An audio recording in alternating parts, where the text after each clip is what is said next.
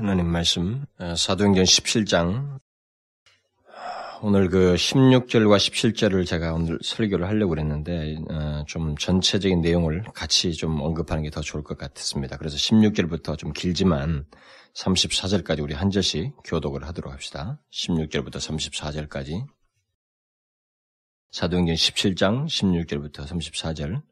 바울이 아덴에서 저희를 기다리다가 온 성에 우상이 가득한 것을 보고 마음에 분하여 세상에서는 죄인과 불가한 사람들과 또 저자에서는 날마다 만나는 사람들과 괴로워하니 어떤 에비구레오와 수도이고 철학자들도 바울과 쟁론할세 혹은 이르되 이 말장이가 무슨 말을 하고자 하느뇨 하고 혹은 이르되 이방 신들을 전하는 사람인가 보다 하니 이는 바울이 예수와 또 몸의 부활을 전함을 인함이로라.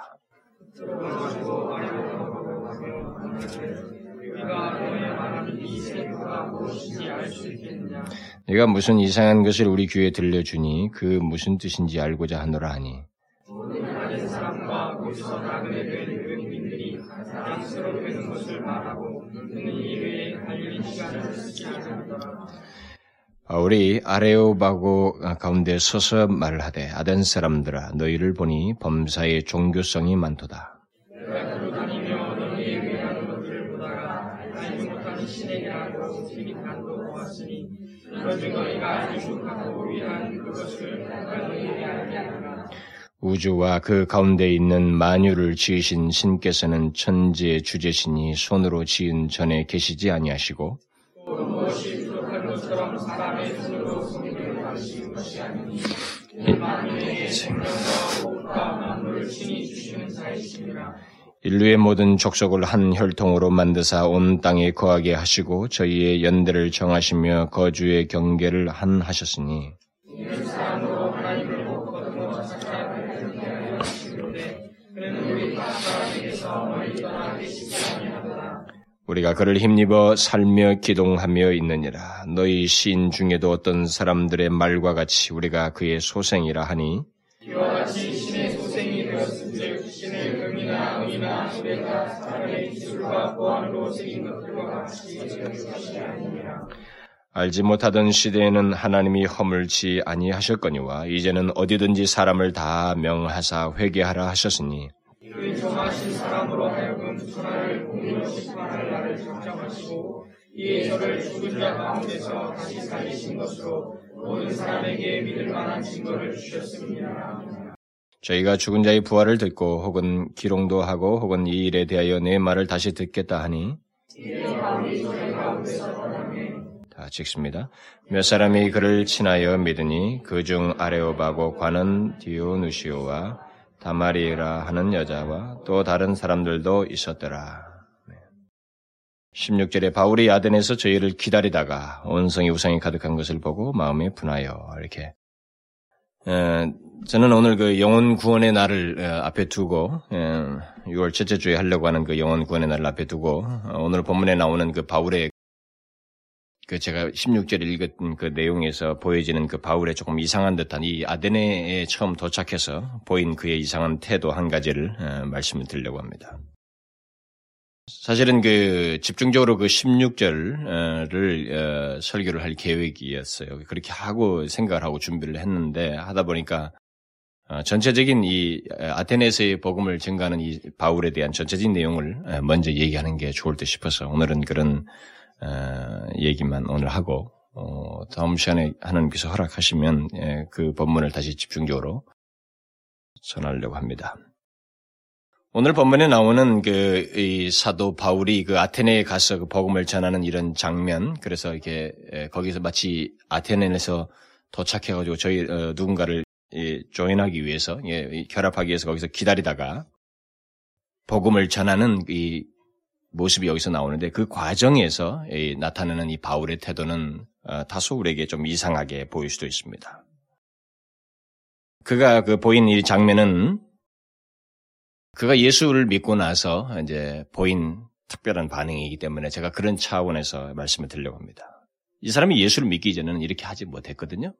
그러니까 예수 믿고 나서 보인 반응이기 때문에 이것은 우리 모두에게 다 같이 적용해서 생각해 보아야 할 중요한 내용이기 때문에 그런 시각에서 오늘 본문에서 말하고 있는 한 요점을 말씀을 드리려고 합니다. 바울은 하나님을 등진 세상과 하나님을 알지 못하는 그 한 환경, 이 도시, 이 아테네에서 이상한 반응을 일종의 나타내고 있습니다. 이걸 왜 이상한 반응이라고 말을 하냐면 보편적인 사람에게 있어서는 있을 수 없는 반응을 이 사람이 지금 보이고 있기 때문에 그렇습니다. 이 사람이 만약에 크리스찬이 아니었다면 이렇게 반응을 보일 필요가 없었을 것이고 보이지도 않았을 것입니다만 이 사람은 그 새로 도착한 이 도시에서 보편적인 사람들이 갖지 않은 이상한 태도를 보이고 있습니다. 아덴에서 저희를 기다리다가 온성의 우상이 가득한 것을 보고 마음에 분하여 그리고 날마다 복음을 변론하면서 전하게 되는 그 장면을 보게 됩니다.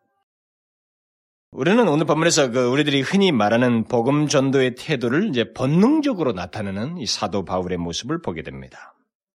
그는 아테네에서 신라와 그 디모데를 기다리다가 온성의 우상이 가득한 것을 보고 마음에 분하여 하고 있습니다. 그리고 마음에 분하여서 가만히 있지 아니하고 사람들을 만나서 날마다 만나는 사람들과 변론하면서 복음을 전하게 됩니다. 그리고 마침내 그가 복음을 전한 것을 따라서 이 아테네 기다려 향 지나가는 그 도시였지만 거기서 몇 사람이 예수 그리스도를 믿는 결과가 있게 됩니다. 비록 아테네는 바울이 그 당시 전도 계획 속에 포함시키지 않았지만은 빌립보 같은 곳에서 루디아와 그 귀신 들린 여자와 간수에게 복음을 전하고 그들을 그 도시의 그 최초 신자로 남겨두었던 것처럼 이 아테네에서도 비록 계획 속에는 포함되어 있지 않았지만 자신의 그 거의 영적으로 본능적인 태도를 이 도시에 새로 도착해서 보임으로써 몇몇 신자들을 얻게 되는 그래서 그들을 그 도시에 남겨두는 모습을 우리가 이 기록 속에서 보게 됩니다. 그런데 어떤 사람들은 이 아테네에서 이 바울의 사역을 가지고 어, 바울의 사역은 아테네에서 사역은 실패했다 이렇게 말을 합니다. 그렇게 주장한 사람들이 있어요. 그 이유로서는 바울이 아테네에서 주로 헬라 사람 헬라 철학자들과 이게 뭐 스토이고 뭐 에피쿠로스 이건 에피쿠로스와 그 스토아라고 하는 우리가 흔히 알고 있는 그 철학자들 그 사상을 말합니다. 그런 철학자들과 논쟁을 하고 있었다. 논쟁을 벌이고 원색적인 복음을 전하지 않았단 말이죠. 뭐 예를 들어서 십자가의 복음을 말하지 않았다. 그래서 이 다음 도시인 고린도에 가서야 그 사람은 이때의 과거의 경험을 생각하고 어, 아테네에서 뭔가 이렇게 십자가를 전하지 않은 것 때문에 그 자기가 실패했다고 생각을 하고 고린도서 초, 초, 초반부에서 형제들아 내가 너에게 나아가서 하나님의 그 증거를 전할 때 말과 지혜 아름다운 것으로 아니하였다. 그래서 나는 이제는 십자가 외에는 전하지 않겠다. 라고 말을 했다는 것이죠. 그 다음 도시에서 이런 말을 했다는 것을 보았을 때 아무래도 바울은 여기 아테네에서 사, 그 사역한 것이 복음 증 것이 실패한 것에 대해서 후회하는 마음으로 그렇게 말을 한 것이다 라고 사람들이 해석을 하면서 이 아테네에서 사역을 실패로 어, 말을 한 사람들이 있습니다. 그러나 저는 거기에 대해서 조금 조심스럽게 생각을 하고 어, 좀 다른 견해를 갖고 싶습니다. 그리고 그것은 조금 무리한 해석이라고 봐져요. 여기 바울의 내가 너희 중 고린도에서 도착 고린도 사람들을 향해서 내가 너희 중에서 예수 그리스도와 그의 십자가에 못 박히신 것 외에는 아무것도 알지 아니하기로 작정하였습니다. 이렇게 말을 하면서 어떤 그런 바울의 자신의 결심과 작정을 이렇게 말한 것은 아테네에서의 경험 때문에 그러했다고 단정적으로 말할 수가 없다는 거예요. 왜냐하면 바울은 그 말에 뒤이어서 그 고린도에서 그 말하면서 바로 뒤에서 말하기를 내가 너희 가운데 거할 때에 약하며 두려워하며 심히 떨었다고 말하고 있기 때문에 그렇습니다. 그가, 그가, 그가 그런 결심을 한 것은 얼마든지 고린도에서 경험한 것과 관련이 되실 수 있습니다. 십자가만을 전하겠다고 하는 것은 이미 고, 고린도에서 사역을 하고 떠난 상태에서 그들 향해서 편지를 쓴 것이기 때문에 거기에서 어떤 경험한 것에 근거해서 그런 말을 할 수 있는 것입니다. 꼭 아테네에서 경험, 아테네에서 어떤 경험 때문에 그런 말을 한 것이다라고 말하는 것은 무리한 해석일 수 있어요. 또 실제로 바울이 아테네에서 전한 메시지를 보면 그는 아테네 사람들의 그 성향을 감안하고 있습니다. 이들이 다분히 오랜 전통 속에서 철학적이고 그리고 많은 다신적인 그런 분위기 속에 있었기 때문에 이 철학, 이 아테네 사람들의 성향을 감안해서 또 그들의 공감할 문제를 시작으로 해서 점진적으로 복음에 접근해 되면서 복음을 그들에게 전한 것입니다. 바울은 수많은 우상들을 두고 그것을 향해서 일종의 어떤 섬김을 하고 있는 종교성을 가지고 있는 이 사람들을 보고 종교성이 너희들에게 많다. 이 종교성 문제를 가지고 시작을 했습니다. 그걸, 그걸 근거로 해가지고 이제 복음을 전하기 위한 접근으로 들어가고 있는 것입니다. 그래서 그 종교성의 근원이요 내용은 사실상 창조주 하나님이시다. 그는 모든 민족과 혈통과 세계를 주관하고 계시는 분이시다. 그는 살아계시고 우리 인간들과 다르며 우리들이 이렇게 흔히 만든 공간 속에 제한돼서 계시는 분이 아니시다. 그는 살아계셔서 모든 것을 다스리고 주관하시며 우리들이 이렇게 인간의 생각으로 가둘 수 있는 존재가 아니고 형상화도 할 수 있는 분이 아니시라고 하는 것. 그것은 바로 우리들이 무지한 것이고 잘못한 거 이탈한 것이다. 잘못된 생각이라는 것. 그런 것을 시사하면서 누구든지 회개하면 하나님은 그들을 허물지 않을 것이라고 하면서 그들과, 그들과의 공, 그 어떤 공감되어 있는 이야기 속에서 바로 복음으로 들어가고 있습니다. 회개를 얘기하고 있어요. 그들이 관심 가지고 있는 신관에 대해서 알지 못하는 신, 종교성을 가지고 어떤 신에 대한 태도를 가지고 있는 것이고 얘기하기 시작하면서 결국은 복음으로 들어가고 있습니다. 예수님께서 오셔서 세례요한이 와서 제일 먼저 외쳤던 회개하라 라는 말부터 시작하고 있는 것입니다. 회개를 얘기하고 있어요. 그리고는 정하신 사람으로 하여금 천하를 공의로 심판할 날을 작정하였다고 말함으로써 여기서 말하는 천하를 공의로 심판할 분은 바로 분으로 정하, 정했다고 하는 이 정하신 사람이라고 하는 것은 심판할 하나님이 아니라 사람이라고 말하는 것은 다니엘서에서 말한 그 인자 같은 이 바로 예수 그리스도를 말하는 것입니다.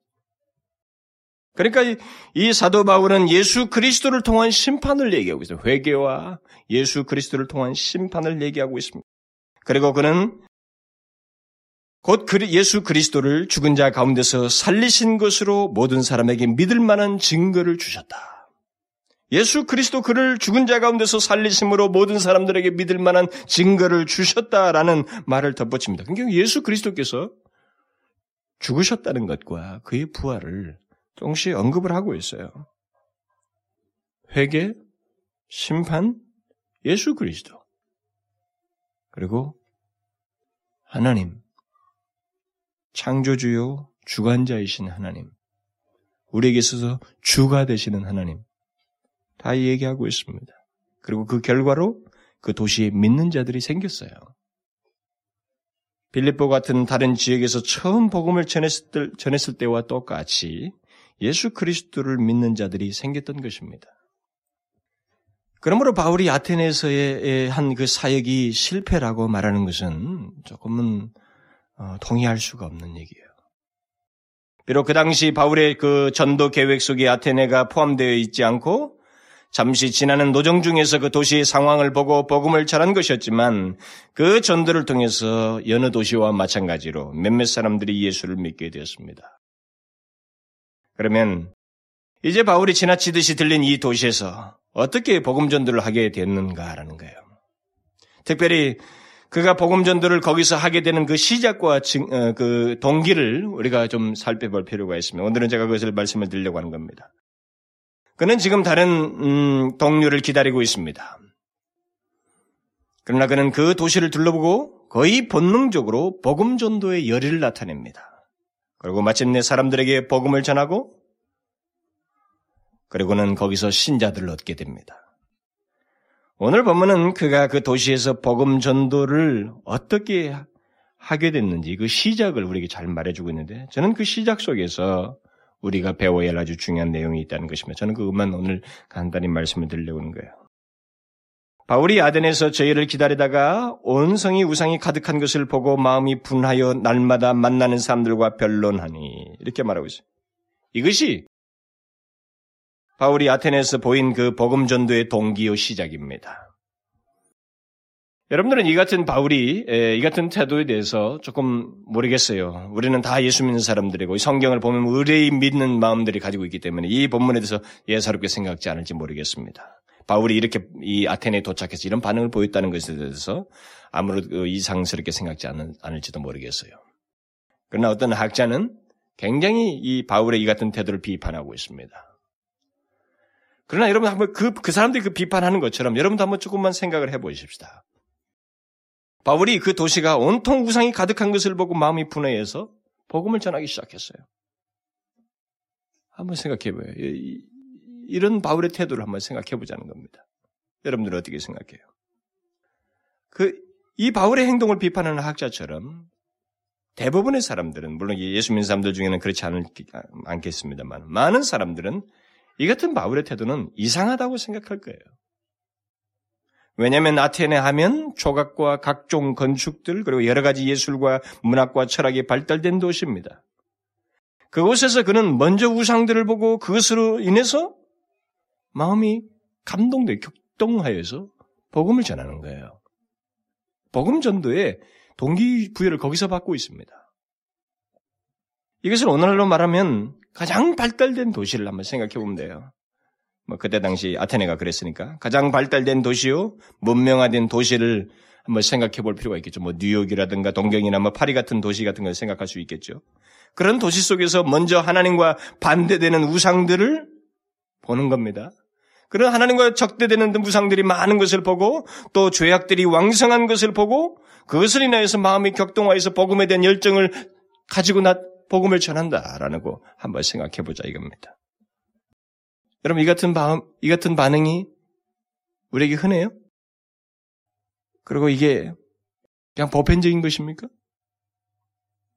많은 사람들, 심지어 교회 안에 있는 사람들까지도 적지 않은 사람들이 그런 식의 바울의 이 태도를 보고 이런 반응을 보고 너무 편협하지 않느냐, 너무 종교적이지 않느냐, 지나치게 종교적인 모습을 나타내지 않느냐, 이렇게 생각할 겁니다. 만약 오늘날 우리가 사는 세상에서 어떤 사람이 여기 바울처럼 반응을 보인다면 주변의 많은 사람들은 그를 좀 광신적인 사람으로 보거나 너무나 치우친 신자라고 말할 것입니다. 실제로 어떤 학자가 말한 것처럼 이 아테네에 수많은 예술 작품들이 있었을 텐데 그것을 이 바울은 무식하기도 우상으로 여기고 우상들만 보고 그것을 흥분해서 이렇게 복음을 전했다고 비판했던 것처럼 그렇게 생각할 거예요. 그러나 바울은 그 정도로 보통 비판하는 사람들처럼 그렇게 무식하거나 살이 분별력이 없는 사람이 아닙니다. 그는 예술 작품이 아니라 실제로 아테네에 있는 보통 사람들이 예수 믿기 이전에는 그것을 예술이요 뭐요 이렇게 비판, 보편적으로 봤던 그 장면이었지만 이 사람에게는 분명히 다르게 보인 내용들이 분명히 가득했어요. 아테네에 있는 많은 신전들과 각종 신들에게 드리는 제단들을 보았던 것입니다. 예술을 위한 예술작품이 아니라 어떤 존재들을 형상으로 표출한 수많은 우상들을 보았던 것입니다. 실제로 후대의 기록에 따르면 그 당시 아테네에 있는 모든 공공건물, 그 공공건물 속에는 최소한 한 신 이상 여러 신에게 봉헌하는 성소를 두었다고 그래요. 그래서 바울이 활동할 당시 곧 네로가 로마를 통치하고 있을 때 이 아테네에는 각 가정에 각 개인들이 가지고 있는 우상들이 수많은 우상들이 있었는데 그런 것들 외에도 공공 조각 우상들이 무려 삼만 개가 있었다고 그래요. 역사적인 희귀성 때문에 뒷사람들은 예술을 운운하고 이렇게 좋게 평가하는 것도 있었지만 그때 당시에 그들이 조각하면서 만들면서 신전을 세웠을 때의 동기와 중심을 간파하고 있었던 것입니다. 이 바울은. 바울은 그 도시의 외형상의 아름다움과 영광이 아니라 바로 그런 모든 외형 속에 깊이 깔려있는 하나님을 등진 세상, 참된 복음을 알지 못하는 생명의 복음, 굿뉴스를 알지 못하고 있는 이 한 도시의 영적인 상태를 보았던 것입니다. 그는 그 도시가 하나님으로부터 떠나 있고 하나님 대신 거짓된 신상들로 치장해서 하나님을 전혀 알지 못한 채 하나님을 업신여기면서 살아가고 있는 수많은 그 현실과 사람들을 보았던 것입니다. 바로 그 때문에 그는 마음이 분하여서 마침내 거기서 복음을 전하게 되었던 것입니다. 비록 계획은 없었지만 본능적으로 복음을 전하기 시작한 거예요. 바울의 이 같은 반응과 태도에 대해서 과연 우리가 광신적이라고 말을 해야 되느냐? 지나치게 종교적이라고 말을 해야 되느냐? 그렇게 볼 수 있을까요? 너무 독선적이고 어, 만용스러운 태도이다 이렇게 말할 수 있겠는가? 그렇습니까?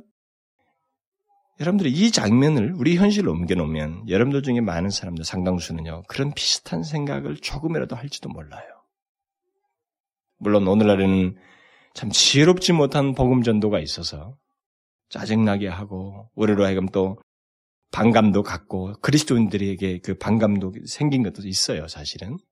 그러나 그런 거 말고 실제적인 이런 바울 같은 이런 이 복음 전도의 이 동기라든가 태도에 대해서 아 이건 너무 독선적이지 않느냐 이렇게 사람들이 생각을 하고 서서 말을 안 해도 행동으로서 전혀 동일한 모습을 나타내지 않음으로써 바울 같은 모습을 나타내지 않음으로써 결국 바울의 태도를 쉽게 수용하지 않는 그런 모습을 오늘 많은 사람들이 나타내고 있다는 것이죠.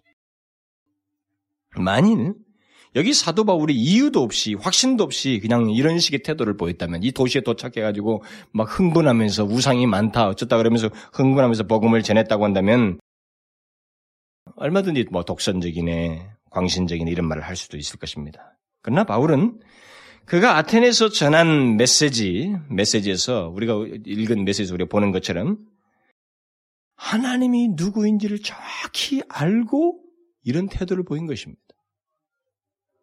그는 하나님이 누구이신지를 아는 것입니다.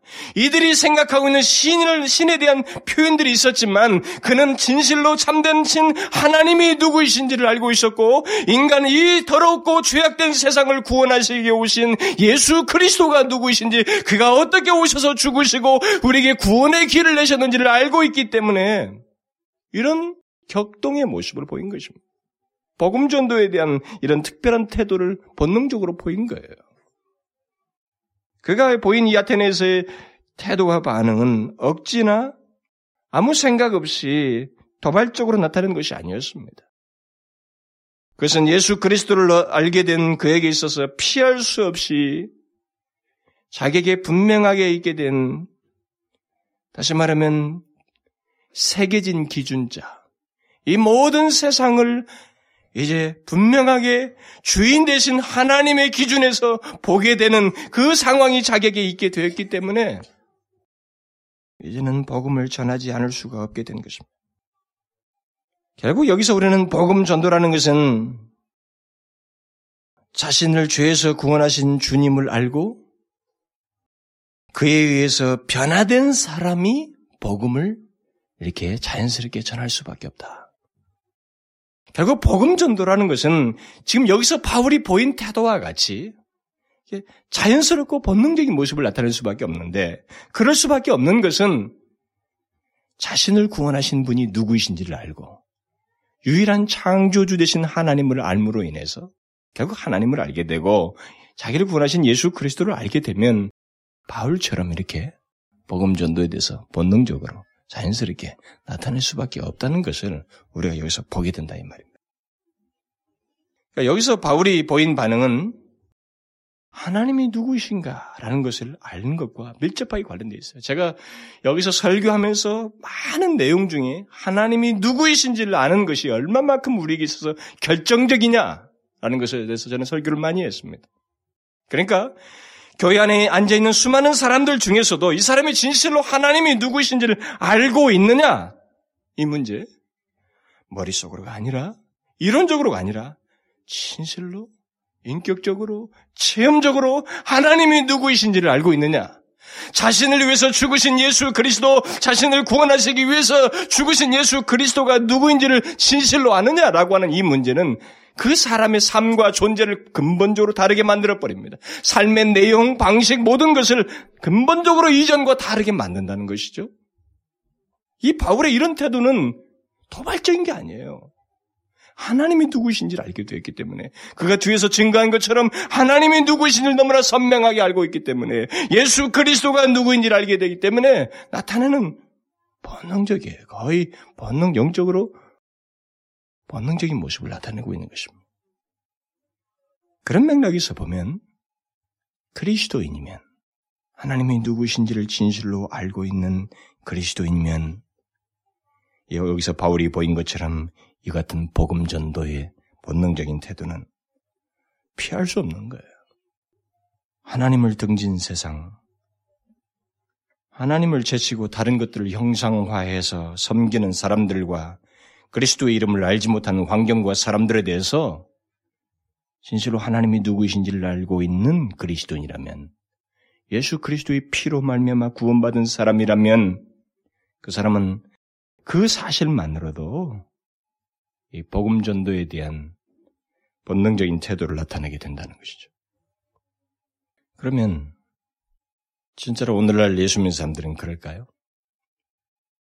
바울이 그렇고 하나님과 분명한 관계가 있는 그런 하나님의 백성들, 그리스도인들에게 있어서는 이런 복음 증거가, 왜냐면 소유하고 알고 보니까 이게 지금 다 허구에 쫓고 있거든요. 이 사람이 예수 믿기 전에 안 그랬단 말이에요, 바울도. 뭐 이렇게 멋있는 도시에 와서 뭐 이렇게 할 필요가 뭐 있어요. 멋있게 보고 가면 될 것이지. 어떻게 해서 이렇게 할 수 있었냔 말이에요. 그가 그리스도인 되고 나서 했단 말이에요. 그리스도인 된 것에 대해서 자연스럽게 나타낸 반응이란 말이에요, 이게. 자, 그러, 그렇다고 했을 때, 그러면 오늘날 예수를 믿는 사람들이 이와 같은 모습을 나타내느냐라는 거예요. 그럴까요? 복음 전도에 대해서 이렇게 본능적인 모습을 나타낼까요? 오늘날 예수 믿는 사람들이?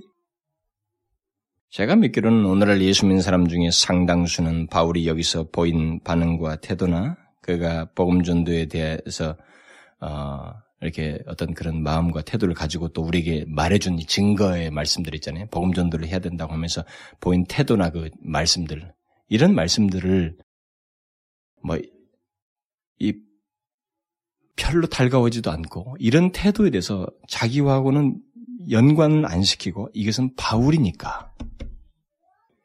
기독교 복음에서 제일 위험한 게 뭔지 압니까? 이 교회 안에 뭔가 좀 안다고 하는 사람들이, 성경 지식이 밝고 뭔가 성경 공부도 열심히 한다고 하는 사람들이 항상 빠지는 맹점이 뭔지 압니까?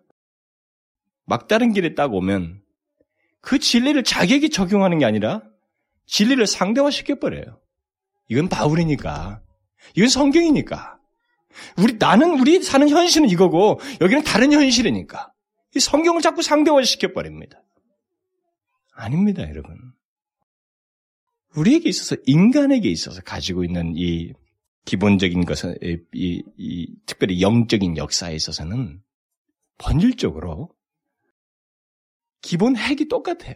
다 구원받기 이전의 상태가 아무리 잘나고 보여도 다 똑같고, 스스로 죽어있는 상태, 영적으로 죽어있는 상태였었고, 그 다음에 거기서 변화되고 나서는 그 핵이 이 사람 뛰고 날아도 일단 가장 중요한 가치는 이 사람의 역량에 있는 게 아니라 그를 구원하시고 그에게 허락하신 하나님의 은혜와 성령의 역사라고 하는 이 핵이에요. 그러니까 사실상 근본은 똑같아요. 별 차이가 없습니다. 정도 차이가 조금씩 있을 뿐이에요.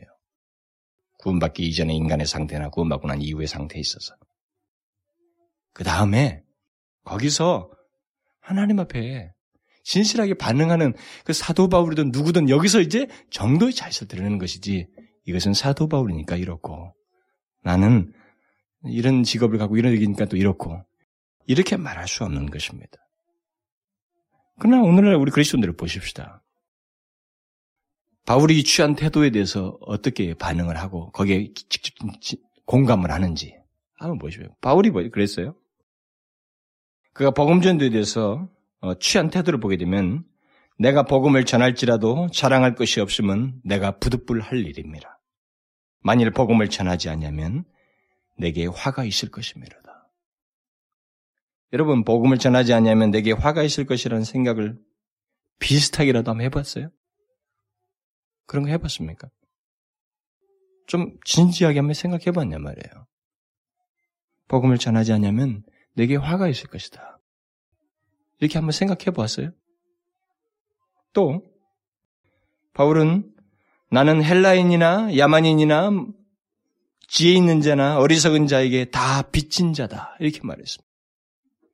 그러므로 나는 할 수 있는 대로 복음을 전하기를 원하노라. 여러분, 그렇게 생각해 보았습니까?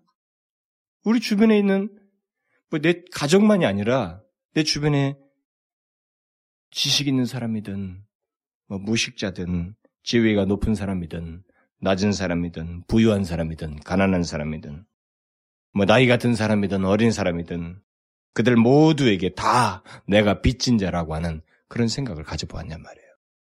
가져보았습니까? 바울은 그랬어요. 너는 말씀을 전파하라. 때를 얻든지 못 얻든지 항상 힘쓰라. 여러분 이런 말씀들이 쉽게 받아들여져요? 쉽게 동의가 되고 실제로 그런 모습이 이와 같은 그 바울의 태도 같은 것이 우리 가운데도 있느냐라는 거예요. 이런 명령을 분명히 하고 있는데 저는 잘 압니다. 여러분들이 실제로 이런 에, 제가 이게 주일날 안예배는 이렇게 설교를 할 때 대체적으로 여러분 모두에게 개개인에게 직접적으로 피부에 와닿을 수 있는 그런 내용들이 주로 설교에서 시리즈 속에서 이렇게 주로 언급을 되고 있어요. 그러다 가끔 제가 이렇게 뭐 절기 설교라든가 이런 설교를 할 때 특별하게 이런 그 기간에는 이런 설교를 제가 하니까 여러분들은 다소 소극적으로 이런 것들은 그냥 선택적인 것으로 이렇게 들을 가능성이 있고 좀 반응도 마치 자기와 직접적으로 연관이 안 되는 것처럼 생각하는 경향이 있을 수도 있을 거예요. 그러나 여러분 저는 그 사람들에 대해서의 그런 태도에 대해서는 저는 분명히 경고하고 싶고 경계하고 싶어요. 그건 온전한 모습이 아니에요. 이런 바울의 모습이 자기하고는 무관한 것처럼 생각하고 전도 이런 것 말고 내 개인의 구원과 내 자신의 축복과 내 개인의 유익이 되는 것만 이 설교를 듣고 말씀을 듣고 거기서만 은혜를 받는다고 하는 것은 넌센스예요. 그것은 잘못된 신앙입니다. 한번 생각해 봐요. 바울이 복음을 전하자면 내게 와라. 나는 빚진 자다.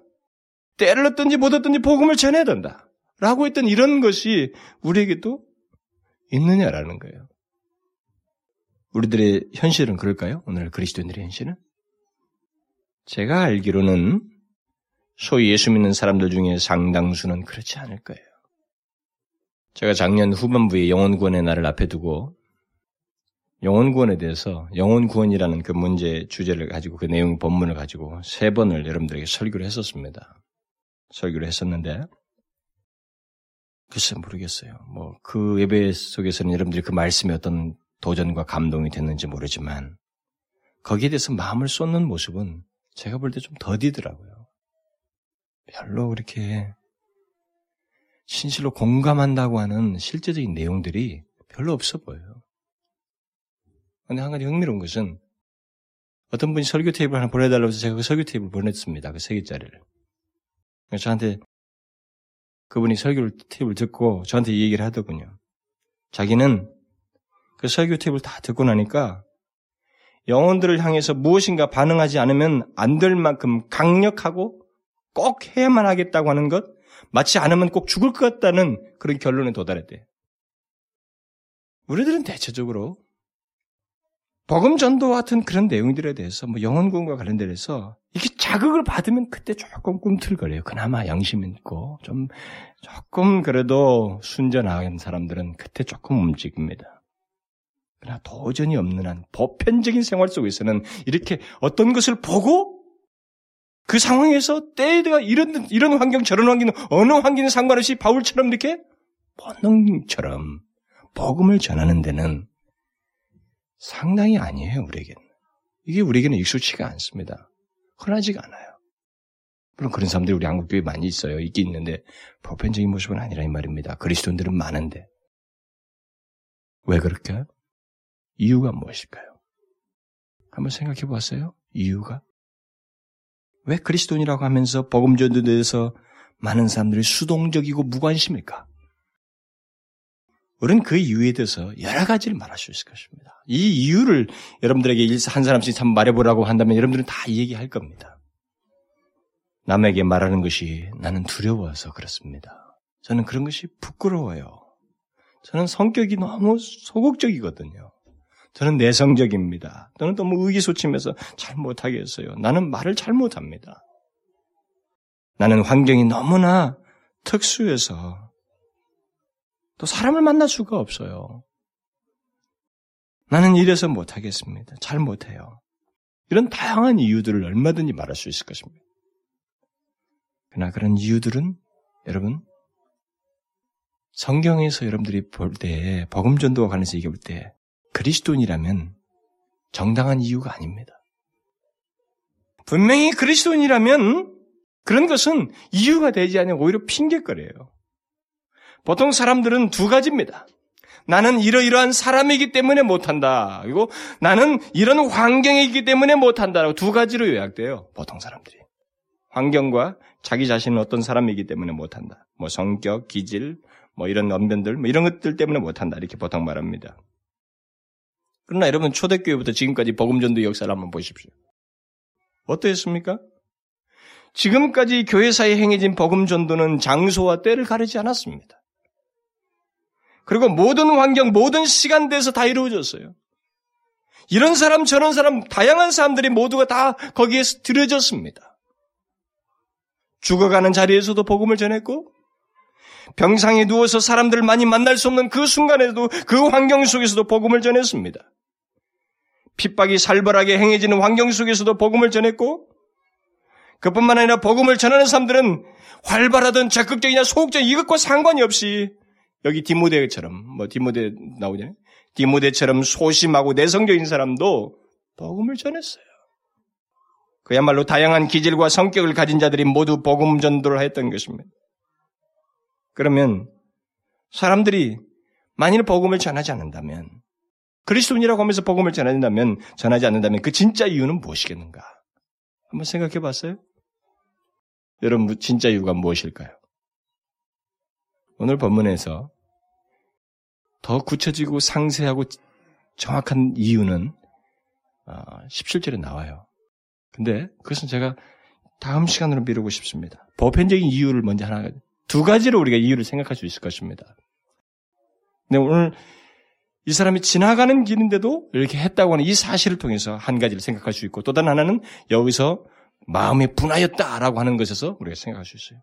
그러니까 두 가지를 볼 수가 있는데 복음을 만일 전하지 않는다면 거기에 두 가지. 하나는 복종이에요. 복종을 하지 않아서요. 또 다른 하나는 사랑과 관련돼 복종과 사랑과 관련돼 있습니다.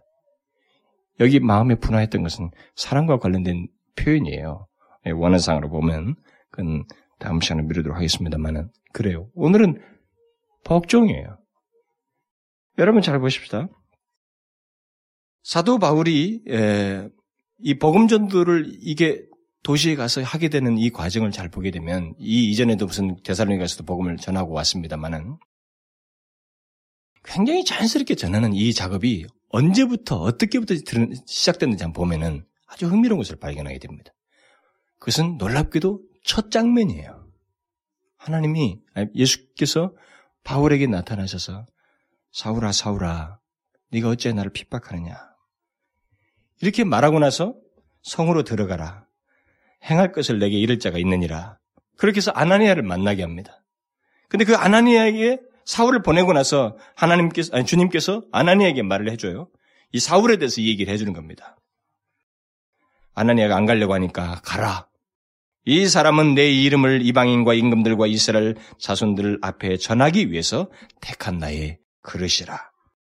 그렇게 말하면서 그러고 나서 우리는 사울이 그 이후에 이제 눈을 뜨게 하는 사건이 일어나고 바로 어떻게 행했는지에 대한 사도행전의 기록이 나와 있습니다. 보면은 사울이 다메섹에 있는 제자들과 함께 며칠 있을새 즉시로 성경에 그렇게 나와 있어요. 즉시로 각 회당에서 예수의 하나님의 아들이심을 전파하니라고 기록되어 있습니다. 이건 무엇을 말합니까? 바울은 그리스도인이 되고 나서 주님께서 제자들에게 말씀하셨던 것처럼 너희는 가서 모든 족속으로 제자를 삼아 성부와 성자와 성령의 이름으로 세례를 주어서 내가 너희에게 분부한 모든 것을 가르쳐 지키게 하라고 하는 것, 너희는 온 천하에 다녀서 만민에게 이 복음을 전파하라고 하는 그 단순한 사실을 예수 그리스도께서 불러서도 그것을 명하고 자기에게 시키시고 있는 것에 대해서 순종하고 있는 거예요. 제가 앞에서 말했잖아요. 자기가 하나님이 누구인지를 알게 됐기 때문에 그걸 전할 수밖에 없었고 더 구체적으로 이제 그분에게 순종하는 겁니다. 복음을 전하는 그분의 말씀에 저 순종하는 거예요. 땅끝까지 이르러서 내 증인이 되리라고 하는 그런 말씀에 단순하게 순종하는 거예요. 그러니까 바울에게는 복음 전도를 우리처럼 환경이 어떻고 나의 성격과 생각이 어떻고 하면서 주저하는 그런 모습이 조금도 없이 주님의 말씀에 단순하게 복종함으로써 어느 곳에 가든지 너무나 다른 현실, 하나님을 알지 못하는 현실로 인해서 주저없이 복음을 전한단 말이죠. 여러분, 하나님이 누구인지를 알고 있다고 하더라도 음? 이 아테네 같은 현실, 하나님을 전혀 알지 못하는 그 현실에 가서도 복음을 전하지 않을 수 있습니다. 않을 수 있어요. 내가 예수를 믿, 믿으면서도 이런 환경에 가서 복음을 전해야만 하고 복음에 필요한 현실에 가더라도 우리는 복음을 전하지 않을 수 있습니다. 이 사도 바울의 이런 태도를 당연한 것처럼 생각하면 안 됩니다. 여기에는 복종이 있었어요. 하나님이 누구이신지를 알았기 때문일 뿐만 아니라 그는 그분의 명하시는 것, 그리스도를 알지 못하는 자들이 복음을 전하라고 하신 것, 주님께서 자기는 그것을 위해서 불렀고 택하셨다고 하는 사실에 대해서 순종하는 단순한 복종이 있었다 이 말입니다. 보십시오. 예수를 믿어도 복음이 필요한 곳에 가서 우리가 복음을 전합니까? 안 전할 수 있는 거예요. 그러니까 뭐예요? 복음 전도를 하지 않는다면 그것은 뭐가 문제가 있다는 거예요? 복종과 관련되어 있는 거예요. 주님의 말씀에 복종하지 않는 것과 관련되어 있다 이 말입니다. 바울이 어떤 문화와 환경 속에 있느냐, 이것은 중요한 게 아니에요. 우리도 마찬가지예요. 우리가 어떤 환경과 문화 속에 있느냐, 내가 지금 처한 환경이 어디냐, 이것은 그렇게 중요한 게 아닙니다. 중요한 것은 그 환경 속이, 그 환경이 예수 그리스도를 알지 못한다는 것, 그리고 나는 그런 환경에 복음을 전해야만 한다고 하는 주님의 말씀을 듣, 들은 사람으로서 그 주님의 말씀에 복종해야만 한다는 것. 이 두 가지예요. 이것이 없기 때문에 우리가 복음을 전하지 않는 것입니다. 다른 이유가 없어요. 이미 이 사람은 데살로니가에서 복음을 전해고 온 사람입니다. 그리고 그 다음 도시인 고린도에 가서도 복음을 전할 사람이에요. 그러나 계획이 있었던 없었던 이 아테네에서도 복음에 필요한 현실을 보고 그곳에서 구원받을 사람들이 무수 있다는 것을 보고 그에게 복음을 전합니다. 본래 복음 전도는 하나님의 아들 예수 그리스도께서 이 땅에 오셔서 하셨던 일의 연장선상에서 뒤이어서 하는 것이기 때문에, 주님의 뜻을 받드는 것이고 주의 명령을 받드는 것이기 때문에 그리스도인이면 피할 수가 없어요. 그러니까 이것을 하지 않는다는 것은 무엇인가 의도적인 노력을 하지 않는 한 불가능하다 이 말입니다. 이렇게 말할 수 있어요. 복음 전도를 내가 하지 않는다는 것은 내가 안 하겠다고 하는 의지적인 노력, 불복종의 의지를 발휘하지 않는 한은 사실상 그리스도인에게 불가능하다 이 말입니다. 무슨 말인지 아시겠어요? 이런 맥락에서 보면 오늘날 그리스도인들은, 그리스도인들이 복음 전도를 하지 않는 것은 의지적인 불복종입니다. 이것은 인위적으로 주님의 명령을 거스르는 우리들의 고집이에요. 성격, 말 잘못하고, 수줍음, 이런 모든 것을 이유로 하여서 결국 불복종하는 것입니다. 복음 전도는 주님이 원하시는 거예요. 그리고 그가 하셨던 것입니다. 그리고 그 뒤를 위해서 계속 하라고 명하신 겁니다. 그러므로 그의 백성이라면, 그의 그리스도인이라면 이건 피할 수가 없는 거예요. 그러나 놀랍게도 여기서 바울은 진짜 피할 수 없이 자연스럽게 그것을 하고 있는데 반해서 우리들의 현실은 그렇지 않다는 것입니다. 이게 막 하나의 붐을 일으켜야만 하고, 전도 한번 하려면 무슨 막 진짜 뭐 큰 행사와 프로그램을 잔뜩 해서 사람들을 막 부추기고 말이죠. 전도하면 뭘 어떻게 되고, 상급을 받고, 칭찬을 듣고, 뭐 또 포상을 하고, 이런 것을 통해서 자꾸 하려고 한다 이 말입니다. 그렇지 않아요, 여러분.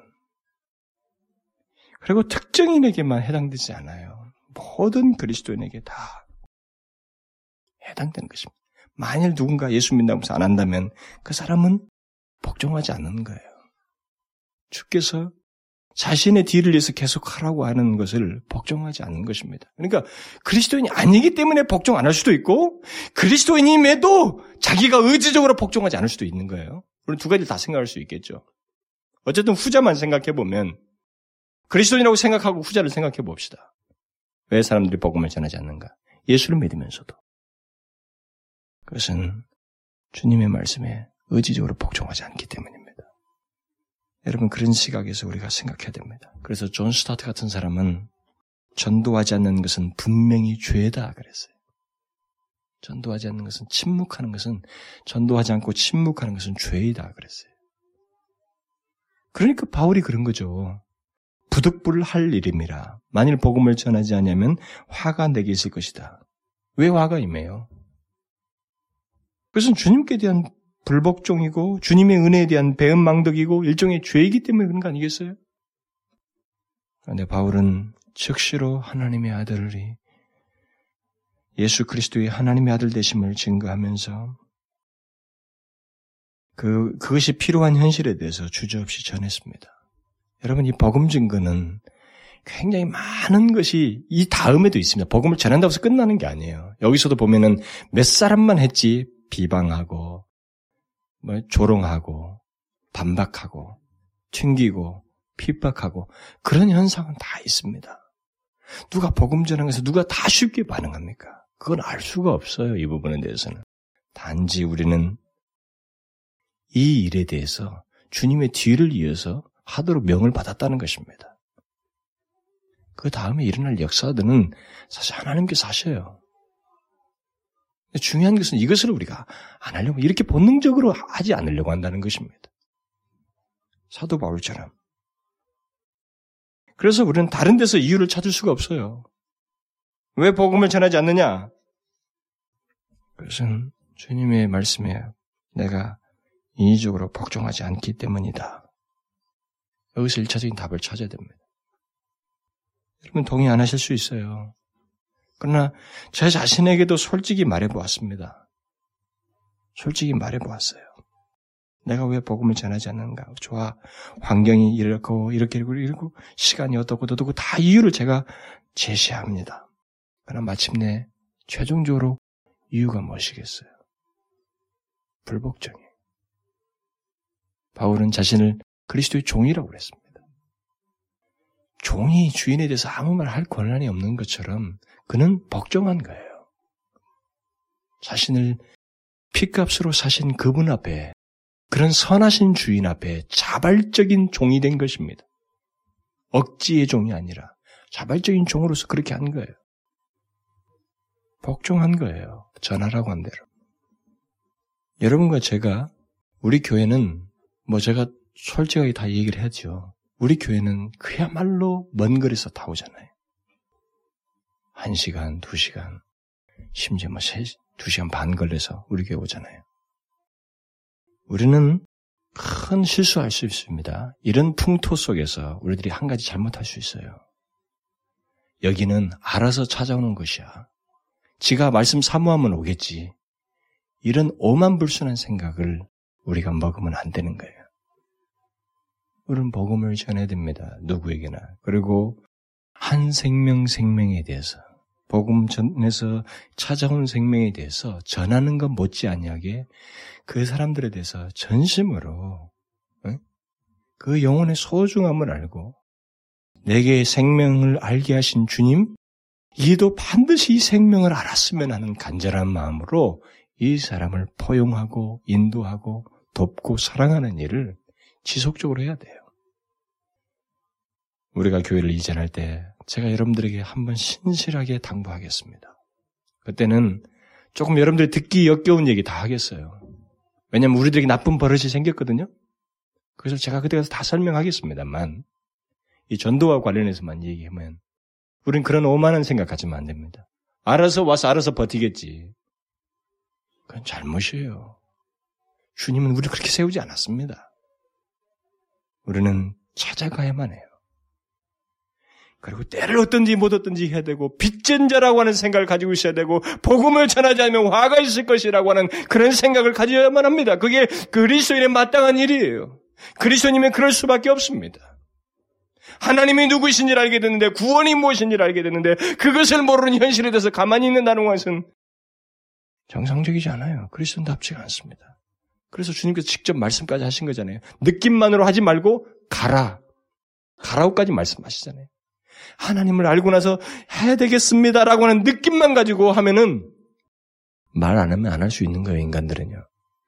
주님 말씀하신 거예요. 땅끝까지 전파하라. 복음을 전파하라. 온 천하에 다니면서 복음을 전파하라. 직접 말씀까지 하신 거예요. 바울은 그 말씀에 단순하게 복종했습니다. 왜 복음을 전하지 않는가? 왜 전도를 하지 않는가? 주님의 말씀에 복종하지 않기 때문에 그래요. 불복종의 죄를 짓고 있는 것입니다. 이것을 기억하고 우리는 복음을 전해야 돼요. 주저함 없이, 예외 없이, 누구나 다 때를 얻든지 못 얻든지 복음을 전해야 됩니다. 예수, 이 땅에 유일하게 생명을 주실 수 있는 예수, 그 예수 그리스도를 전해야만 하는 것입니다. 기도합시다. 하나님 아버지, 사도 바울이 아데네에 들러서 주변에 예수 그리스도가 복음이 필요한 현실을 보고 마음에 격동하여 전함으로 마침내 새로운 생명들을 얻었던 것처럼 하나님, 우리들이 우리들의 현실 속에서 동일한 모습을 갖기를 원합니다. 우리 주변에 하나님이여 복음을 필요하는 사람들이 수없이 많이 있습니다. 그들이 편견이 어떻든 그들이 예수에 대한 생각이 어떻든 어쨌든 그 사람들은 우리가 볼 때 예수를 몰라서 그렇습니다. 예수를 알지 못하기 때문에 그런 것이고 이것저것을 쫓고 이것저것을 모방하고 하나님이 신 아닌 것에 절을 하며 그것을 신봉하고 있는 것입니다.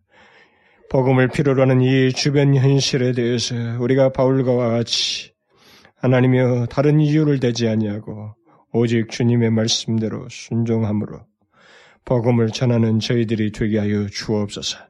우리가 만나는 사람들, 우리가 처한 환경에서 때를 얻든지 못 얻든지 복음을 전함으로 영혼들이 하나님이여 구원받는 일이 있게 하여 주옵소서.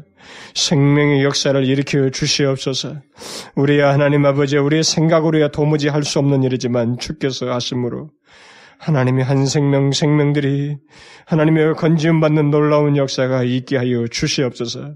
저희들을 통하여 있게 하여 주시고 그것을 통하여 하나님 영광을 받아 주시옵소서. 구원의 역사, 이 도시와 민족 안에서의 구원의 역사, 세계 열방 안에서의 구원의 역사를 하나님 저희들을 통하여 일으켜 주시옵소서. 간절히 소원하오며 예수 그리스도의 이름으로 기도하옵나이다. 아멘.